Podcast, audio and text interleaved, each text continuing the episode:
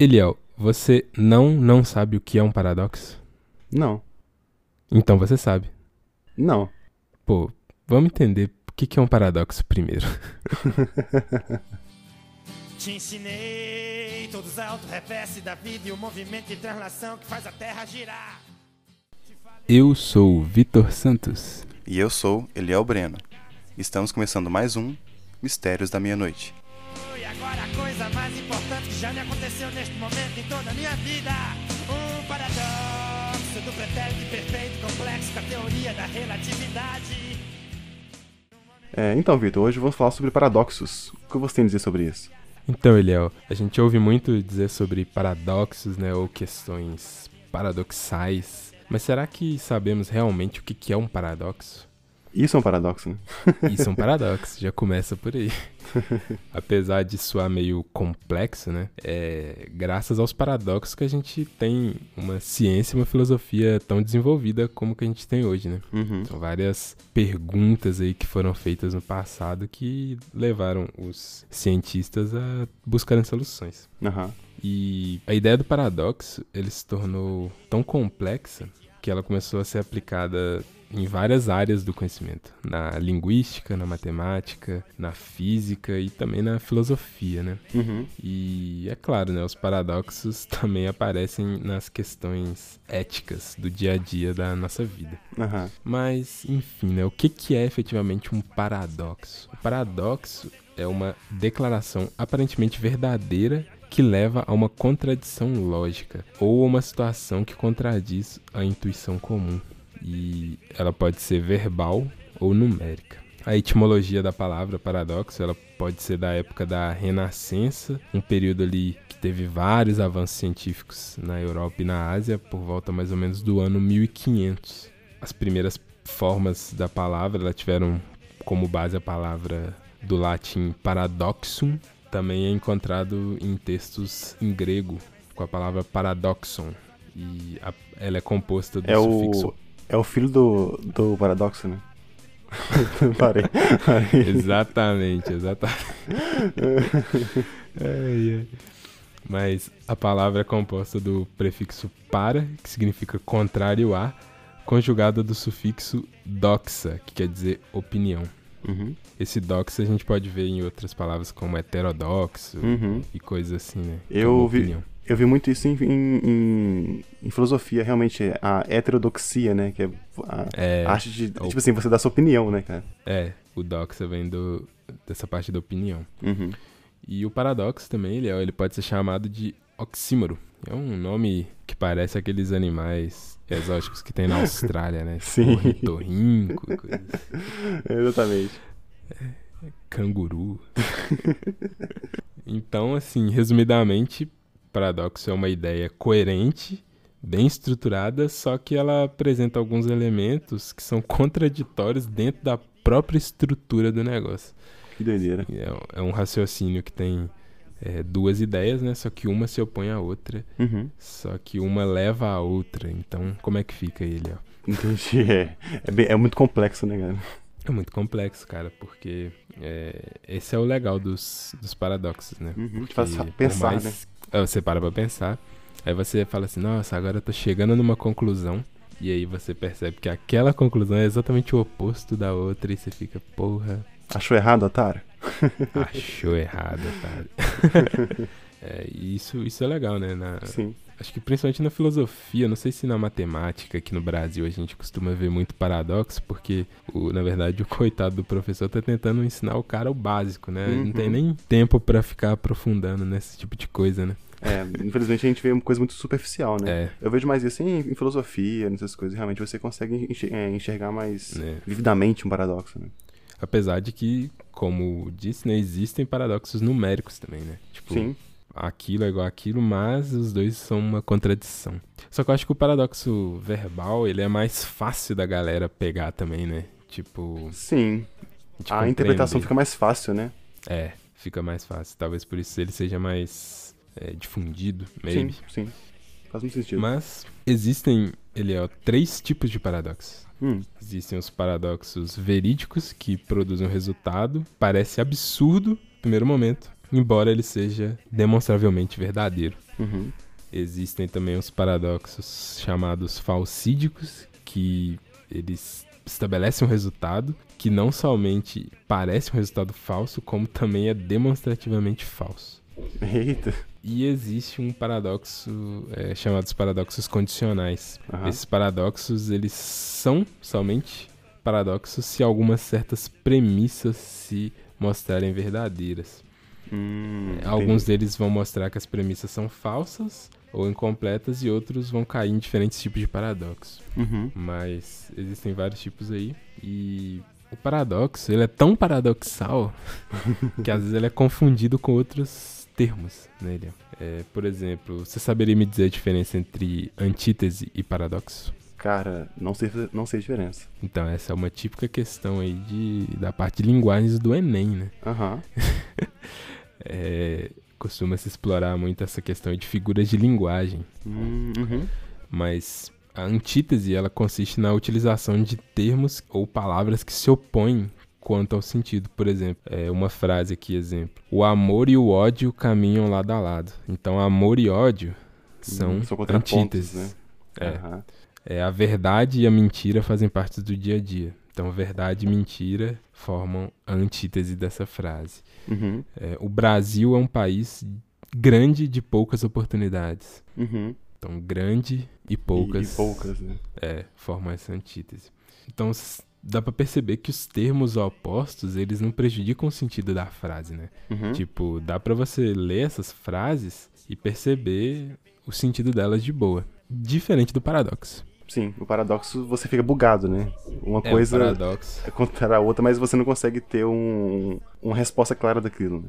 É, o paradoxo é tipo uma contradição Uhum. de ideias. Então, tem as- essas palavras opostas, só que elas não. Por exemplo, o Brasil é um país grande de poucas oportunidades. Não há um paradoxo aqui, tipo, meu Deus, né? Uhum. Que você não consegue entender. É, muita gente confunde também paradoxo com dilema. Ele. Aham. E. O, o dilema é mais a ver com dúvida, né? Você tem uma dúvida entre uma coisa e outra, né? Esse seria o dilema, não seria? É, o dilema, ele é um raciocínio que parte de premissas contraditórias e mutuamente excludentes, mas que paradoxalmente terminam por fundamentar uma mesma conclusão.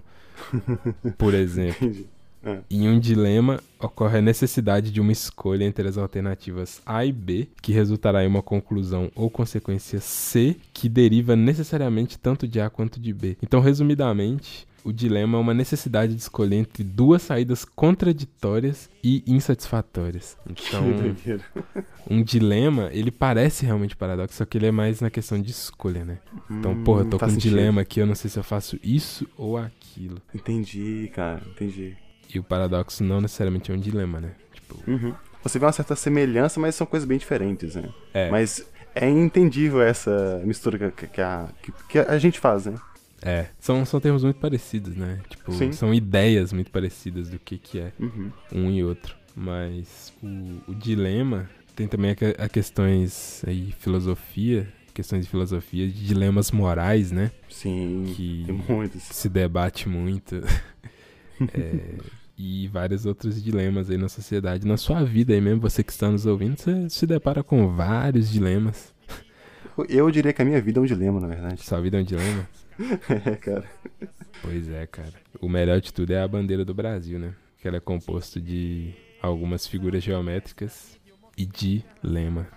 Meu Deus. Ordem e progresso. Você vai ganhar. Você foi já me aconteceu neste momento em toda a minha vida. Um paradoxo do pretérito perfeito complexo com a teoria da relatividade. Paradoxo. O tempo é algo imóvel, mas também fugitivo. Insensível, mas que observamos a toda hora. Desde que chegamos até irmos embora. É ele que se separa, mas também une. Faz lembrar e esquecer. Muito relativo. Ele alivia as dores, mas também pune. É sensato e louco, único, mas coletivo. Tempo. No baile da vida nos tira para dançar. fora do espaço, mas em tempo real, coisa sobrenatural. É um calor que foge para o frio. É matéria e ao mesmo tempo um vazio. Poxa, É, Profundo, hein? Lia. Profundo. Esse é um poema de uma autora intitulada Radiante, do site Luso Poemas, que vou deixar aí na descrição para quem quiser ver.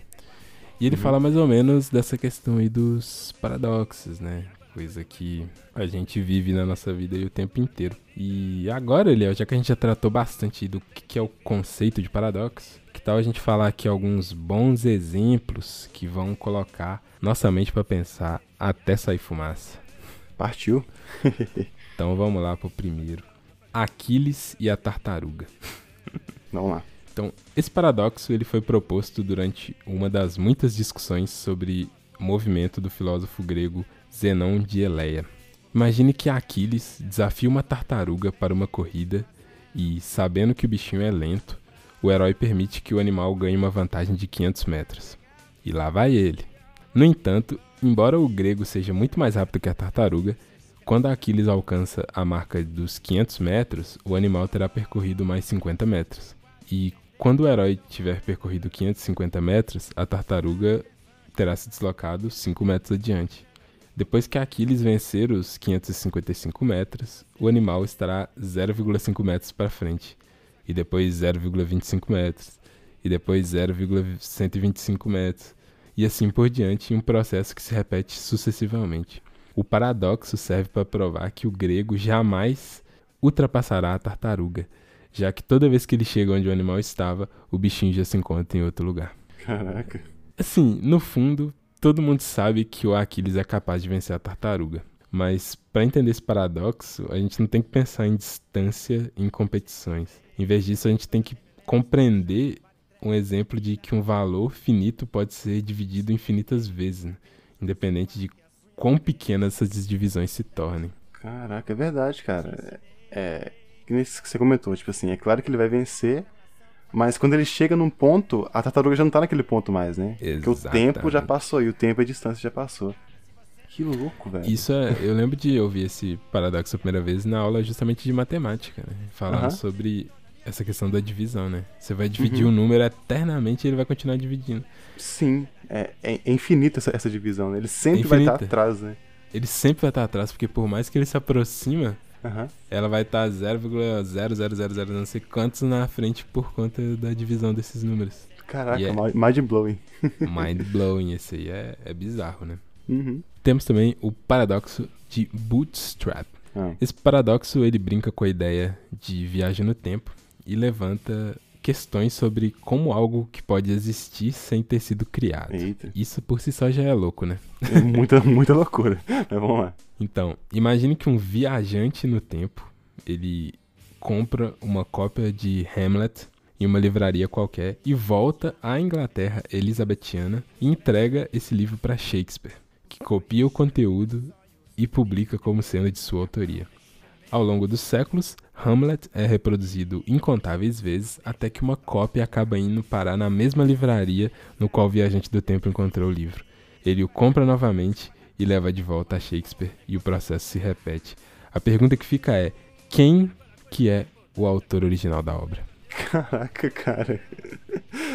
É, ninguém, né? ninguém. É mind blowing. Caraca. É, Porque porque se, se já existia e ele voltou, então o, a viagem no tempo também seria um loop, né? sim, porque ele necessariamente, mas aí nesse caso, necessariamente ele tem que voltar, Uhum. porque se ele não voltasse no tempo, Shakespeare nunca escreveria essa obra. Não escreveria. Só que essa viagem no tempo, ela faz parte do paradoxo, porque ela já tem que ter, tem- ela tem necessariamente que acontecer, né? Ela tem que acontecer. Só que se ela não acontecesse, caralho, é difícil. É difícil, cara. é muito difícil. Porque ela tem que acontecer pro Shakespeare escrever a obra. Aham. Só que. É, e, e escrever entre aspas, né? É, escrever entre aspas. Só que o cara lá no futuro, o que vai pegar o livro e levar de volta pra Shakespeare, ele não sabia, né? O cara que tá lá no ponto futuro. Uhum. Que ele mesmo tinha levado. Sim. Que ele só vai descobrir depois, porque ainda não aconteceu o evento naquela linha do tempo dele. Caraca. É, Eu tô bugado. real. real, real. É, é, um bom paradoxo. Isso me lembra, Eliel, hum. uma, um episódio de uma série muito famosa e muita gente deve ouvir, e eu recomendo, inclusive, Doctor Who, Doctor da Who? BBC. É. Doctor Who? Tem um episódio que. tem um episódio que fala exatamente disso. Um cara, ele pega o livro de, de Shakespeare. Uhum. Não, ele pega. Não, ele pega uma tablatura de Beethoven, na verdade. Uhum. E ele volta no tempo e mostra, ensina Beethoven como que é, toca aquela música. E aí Beethoven toca aquela música, que ele não tinha criado ainda, né? Uhum. E a música vira um sucesso aí eterno. E a pergunta que fica é justamente essa. Se o doutor não tivesse levado esse cara lá pro passado, Beethoven, ter, Beethoven teria criado? Teria criado, é. Essa é a pergunta que fica. Cara. É exatamente o mesmo problema desse aqui, né? Sim, é o mesmo tipo, problema.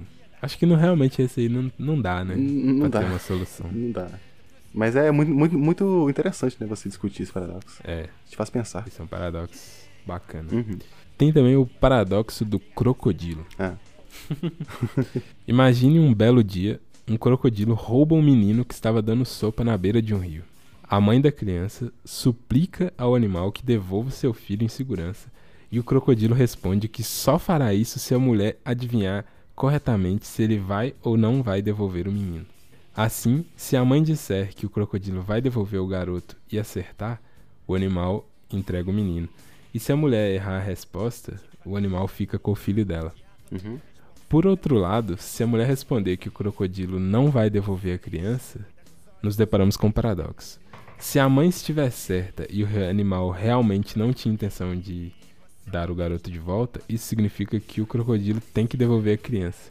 Contudo, ao fazer isso, o animal quebra sua palavra e contradiz a resposta da mãe. Caraca.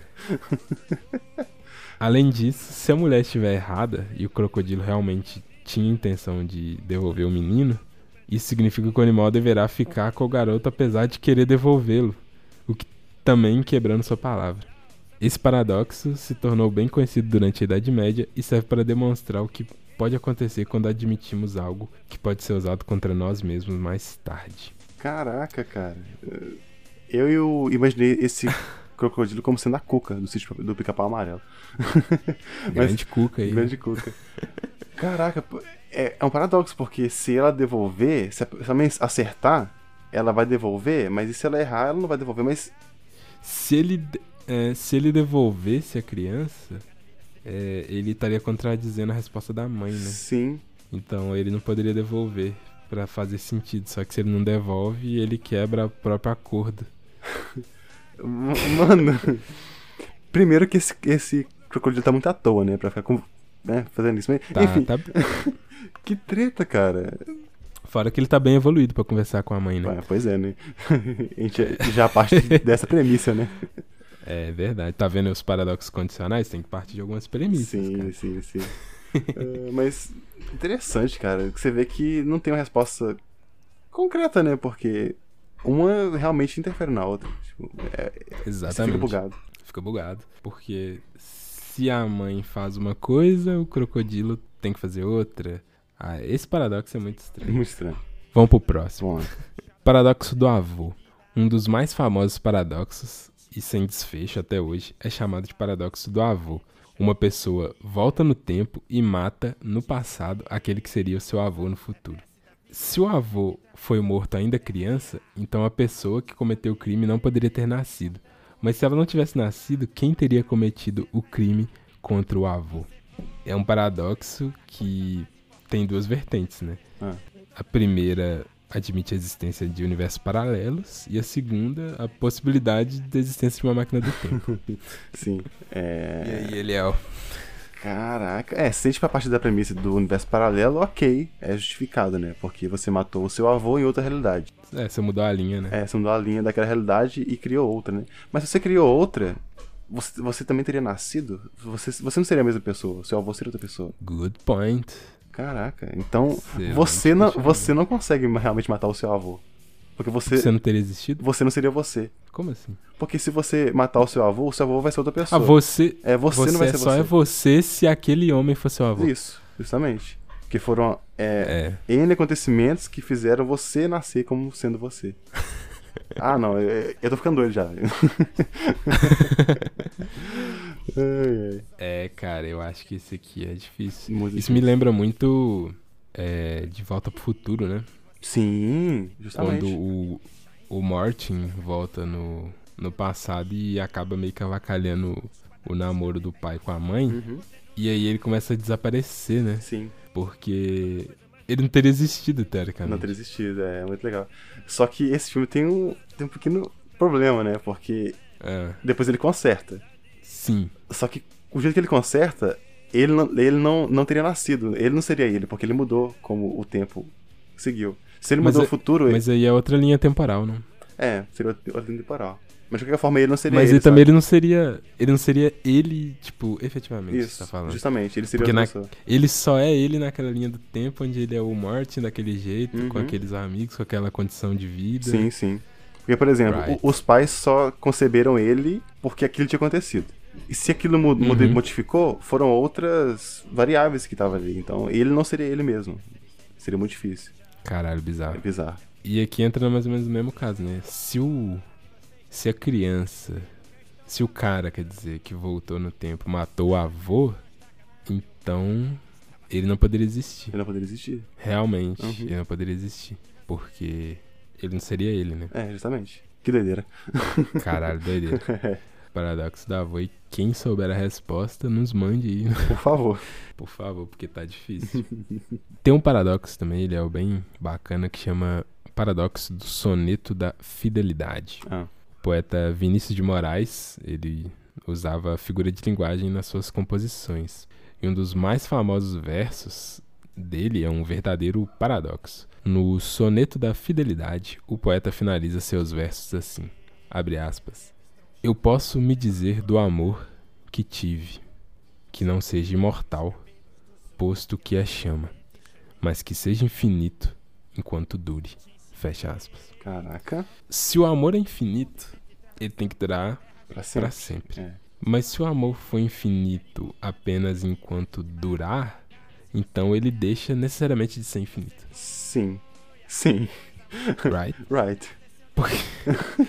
é muito bugado, né? É bugado. Tipo. Se é infinito, não era para durar, não era para ter uma validade, né?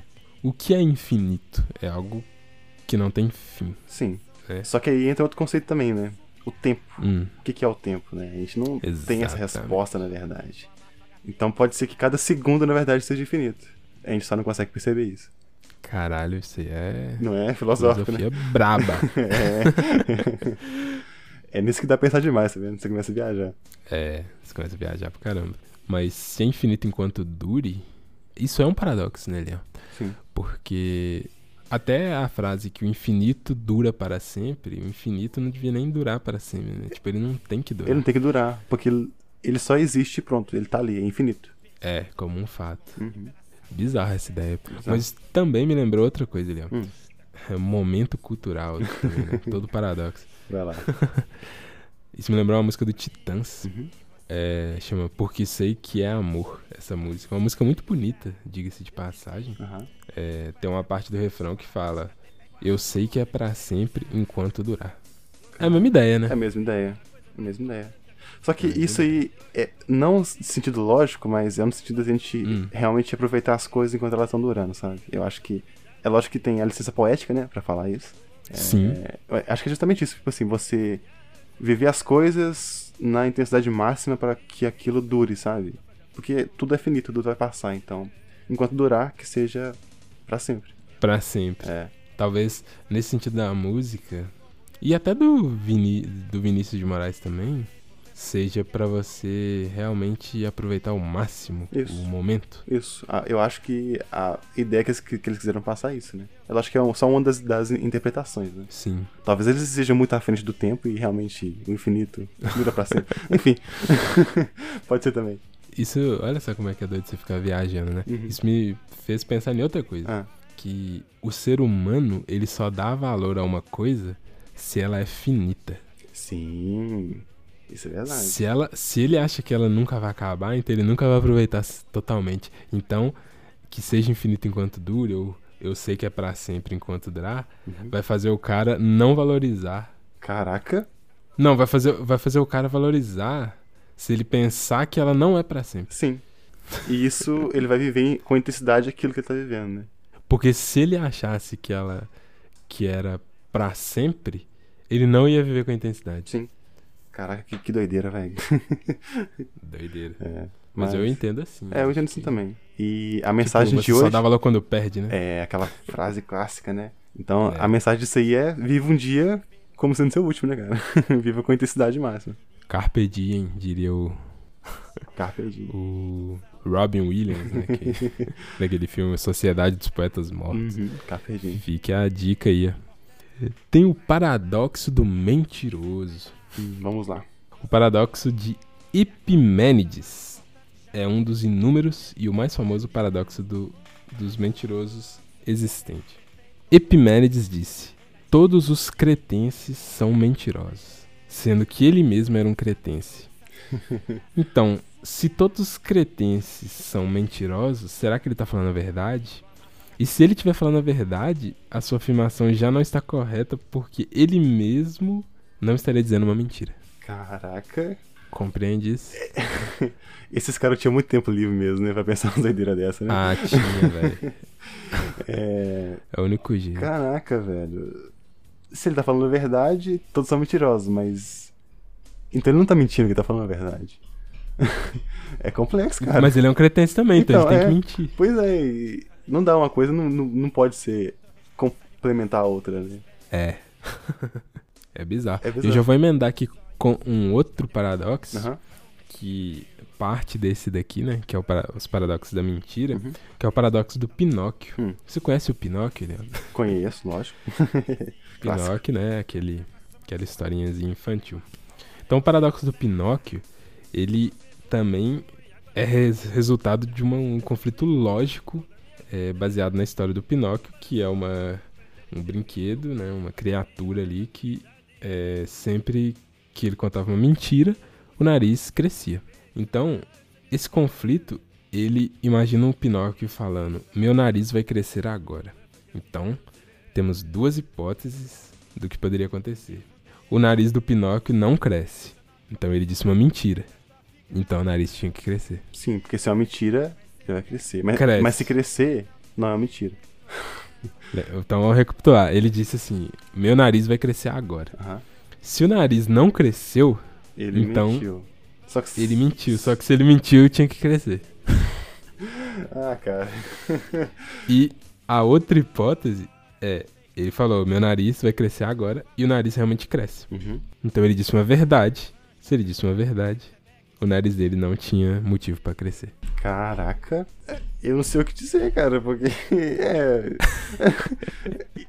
essa é a. É, isso é o que o paradoxo produz, né? Você fica sem palavras. Né? É, é, você fica sem palavras, porque. Caraca. As duas ideias são. É, geram uma contradição lógica dentro da própria estrutura da, da frase, né? Uhum. Era muito mais fácil ele não dizer nada, né? é. Era muito mais fácil ele ficar calado e continuar sendo um boneco. É. paradoxo do mentiroso. É, tem vários paradoxos do mentiroso, uhum. mas esse aqui eu acho bem legal porque o Pinóquio realmente leva a uma situação que não tem solução. Não tem solução, não tem solução. Mas é isso, né, cara? Paradoxos. Paradoxo é isso, é. Você tem que aceitar, você tem que se revoltar e aceitar. É, não tem jeito. só aceita. Bem-vindo aceita. Aceita que dói menos. Boa. tem também o paradoxo de Epicuro, ou Epicuro, né? Uhum. Ele se baseia nas três principais características do Deus judaico: onipotência, onisciência e onibenevolência, e da existência do mal no mundo. Para Epicuro, se duas características forem verdadeiras, a terceira característica de Deus é necessariamente falsa. Uhum. Se Deus é onisciente e onipotente, isso significa que ele tem conhecimento de todo o mal e tem poder para acabar com ele. Mas o mal existe, né? Uhum. Então ele não faz, então ele não é onibenevolente. Ok. Se Deus é onipotente e onibenevolente, isso quer dizer que ele tem poder para extinguir o mal, mas não o fez, porque é bom. Uhum. Mas se ele não fez porque ele não sabia o quanto de mal existia e onde que o mal está, então ele não é onisciente. Ok, também. Justo. E se Deus é onisciente e onibenevolente, então ele sabe de todo o mal que existe e ele quer mudar esse mal. Mas ele não faz porque ele não é capaz. Então ele não é onipotente. Caraca, cara. Tô te falando, esses gregos tinham tempo pra É, pensar. velho. Eu não queria imaginar um negócio desse, mas faz todo sentido, porque. É, exclui. Quem se explicou? Uma. Uma, exclui- uma, caracter... um- Duas verdadeiras uma característica tem que ser excluída. É.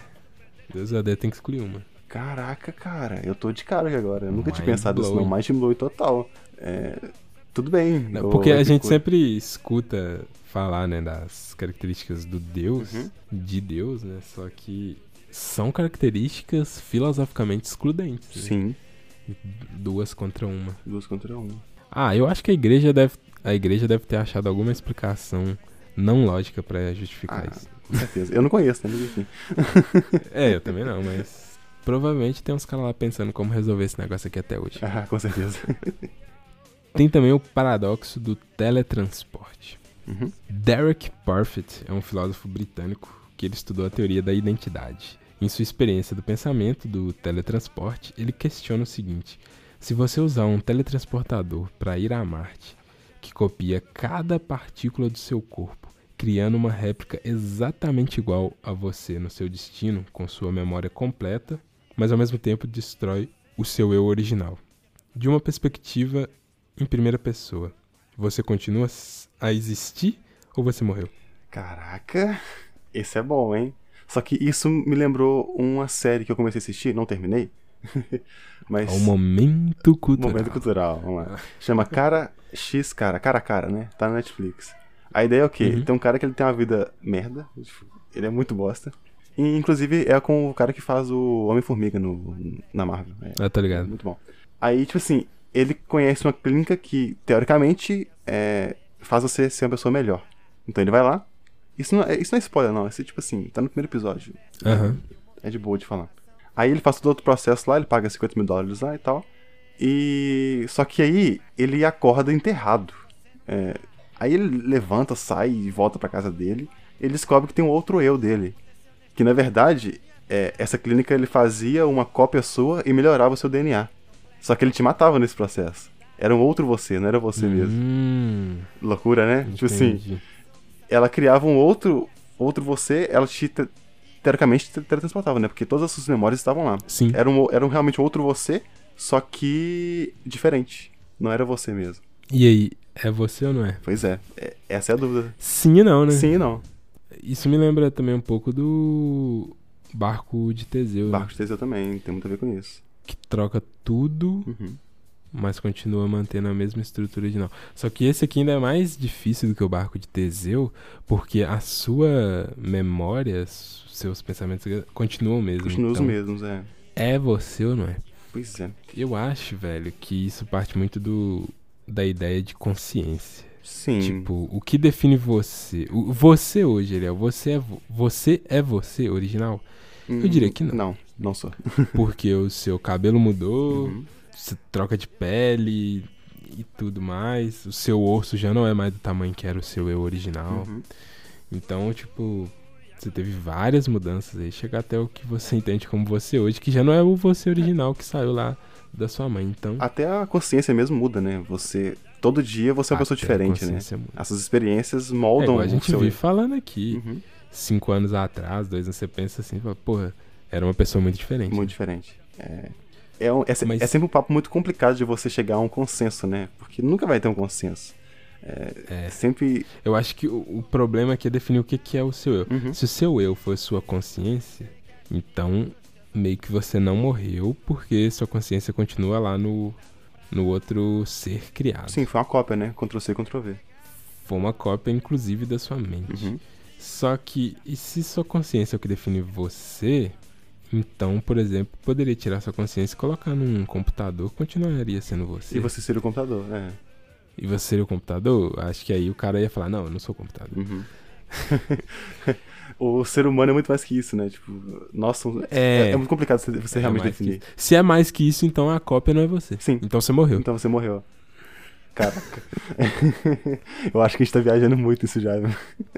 É, uma, é uma viagem muito louca. Talvez a gente chega em conta lá com a SpaceX lá, os foguetes. os caras, é, a gente vai encontrar com esses caras. É, a gente vai encontrar, mano. Dilema do bonde. Hum. O dilema do bonde é um experimento pensado em ética idealizado por Philippa Foot. Um bonde, olha só, Eliel. Hum. Um bonde está fora de controle em uma estrada. Em seu caminho há cinco pessoas amarradas na pista. Felizmente você pode apertar um botão que encaminhará o bonde para um percurso diferente. Mas ali, por desgraça, se encontra uma outra pessoa também atada. O que você faz? Nada, e cinco pessoas morrem, mas você poderia ter salvo elas. Ou você aperta o botão, salva cinco pessoas, mas mata uma. Eu acho que Caraca. esse dilema, ele tem um agravante quando você adiciona que aquela pessoa. Porque é muito fácil agora você virar e falar, ah, vou matar uma pessoa só e salvar cinco. Sim, é muito simples. Aham. Tipo, é mais lógico, mais simples.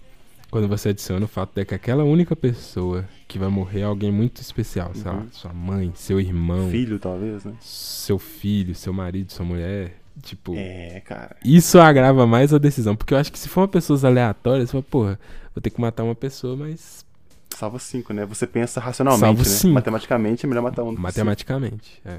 Mas quando você põe o fator emocional, né? Complica, né? E aí, ele é o que você faria nesse caso? Se com o fator emocional. Com o fator emocional. Caraca! É difícil, cara. É difícil.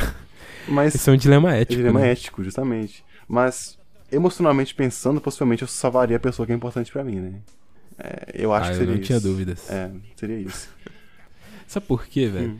Por mais que seja bonito falar, né, que você salvaria cinco, porque são cinco. Cinco vidas tem mais Vidas valor que uma, né? E tal. É, mas se aquela pessoa tem um valor tão grande pra você, eu acho que eu não pensaria duas vezes em salvar ela. É, é realmente. Porque talvez viveria com a consciência pesada Uhum. o resto da vida, não sei o quê. Mas aquela pessoa tem um valor tão grande sentimental que eu acho que isso supera qualquer tipo de racionalidade do dilema que acaba resolvendo ele. Tipo, coração versus razão vai totalmente pro coração. Sim, concordo completamente. e foda-se. e foda-se. Acho que é o caralho. Ética é o caralho, pô. Mas é isso, cara. Eu, eu, eu, eu penso da mesma forma. É, doideira. Doideira. Temos aqui o nosso último paradoxo, que é o paradoxo do suicídio ou assassinato. Uhum. Don Harper Mills, é o ex-presidente da Academia Americana de Ciências Forenses, ele inventou o seguinte caso ficcional para mostrar as consequências legais de diferentes viradas durante uma investigação. Vamos lá. Se um homem pula de um prédio na intenção de se matar, mas no meio da queda ele é morto por uma bala de um revólver, atirado de um apartamento do qual um marido queria apenas assustar sua esposa com um revólver sem bala. Só que o revólver foi secretamente carregado pelo homem suicida que pulou, porque ele queria que o marido matasse a esposa. Esse caso é um suicídio ou um assassinato? Que. Minha reação é essa, tipo assim. Que... What the fuck? Mano. Cara. que caso louco. É.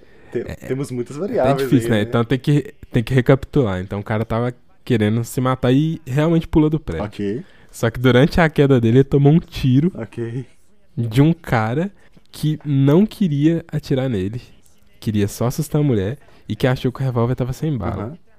Só que. Só que o cara que tava pulando, ele carregou o revólver do cara porque ele queria que o cara matasse a mulher. Hum. Só que quem acabou levando o tiro foi ele no ar. Cara, na, na na minha interpretação, é, é lógico que é muito complexo, mas Uhum. pra mim foi um suicídio, porque ele que colocou a, a variável ali, né? Tanto por ter pulado quanto por ter colocado a bala no revólver. Não sei. But- Mas. Temos uma outra coisa. Ah, E se o cara fosse sobreviver na queda? é, aí. tipo, se ele não tivesse tomado tiro, se ele caísse e por algum milagre ele sobrevivesse. Aí seria um assassinato, porque o marido teria matado a esposa. Teria matado ele, né? Porque, tipo assim, ele pulou, isso é um fato. Aham, E aí, vamos supor que não tivesse tido tiro, aham. ele teria pulado, caído no chão, machucado pra caralho, mas sobrevivido. uhum. Mas se não houve o tiro. Só que o que matou. Se, é, o tiro que matou ele, vamos supor que o tiro pegou no coração do cara. Aham. Pá, matou ele. Então, se não houvesse o tiro, ele poderia ter sobrevivido, entende? Ah, entendi. Tipo, Tá, mas se não houve o tiro, o tiro teria ido pra esposa do cara ou não? Nu- nunca teria existido não, ele, ele só queria. Não, o homem não atira na esposa, ele só queria assustar ela, Uhum. tipo, atirando pra fora, assim, da Ah, janela. Foi isso que ele entendi. fez. Entendi, Ele achou que tava sem bala, por isso que ele só queria fingir que tava atirando. entendi. É, cara, não sei. é só isso. Se tiver algum advogado aí, Esclareça isso pra gente. porque criminalista, é, que sabe resolver, Isso é muito complexo, mensagem cara. pra nós. Isso é muito complexo, cara. Isso é complexo pra caramba. É, mas é isso. Mas eu tendo a dizer que foi suicídio, apesar de. Quando você pensa na questão da bala, Uhum. Que ele poderia ter sobrevivido ao pulo, Uhum. e acabou tomando um tiro e. O que. Aí que vem outra discussão do. Desse ciência forense, né? O que matou ele foi o tiro ou foi a queda? Hum, tem isso também, né? Né? Aí a gente, a gente Eu poderia saber melhor se foi suicídio ou assassinato, né? Exatamente. Porque se ele caiu do prédio, você na hora pensar suicídio. Aham. Só que você vê que o cara tá com uma perfuração no peito, Ele morreu antes de cair. Então, ele morreu antes de cair. É. caraca. Loucura isso, né? É, esse papo foi completamente mind blowing. Foi completamente mind-blowing. Talvez o papo mais mind-blowing que teve aqui nesse podcast. Se não, da, se não da minha vida, na verdade. não, mentira. É, Isso é impossível. Eu tenho muito papo louco também. Pois é, né? Fica a dica aí pra você que quiser se enlouquecer. Pesquise paradoxos, que com certeza os seus neurônios vão andar numa velocidade maior do que a velocidade da luz. Você foi agora a coisa mais importante que já me aconteceu neste momento em toda a minha vida. Um paradoxo do pretérito perfeito complexo com a teoria da relatividade. Que esse episódio seja infinito enquanto durar. Poxa, durou até agora. Então está acabando. E aí, curtiu o episódio? Essa conversa te ajudou de alguma maneira a pensar, refletir ou só te entreteu mesmo? Manda pra gente um direct lá no nosso Instagram Oficial.mn. dizendo o que você concorda, discorda ou gostaria de acrescentar. Espero que tenham gostado e vocês também podem mandar pra gente no nosso e-mail Mistérios da Meia-Noite 42, arroba gmail.com. ou no nosso Twitter. MN Oficial 42. Bom, por hoje é só. Nos vemos de novo na semana que vem. Grande abraço e fui. Valeu, falou e quando for dormir hoje, pense em. Um paradoxo do pretérito perfeito complexo com a teoria da relatividade. Num momento crucial, o sábio soube saber sabiá sabia subiar. E quem amar paga para os mafagafinhos com a mafagafiga será?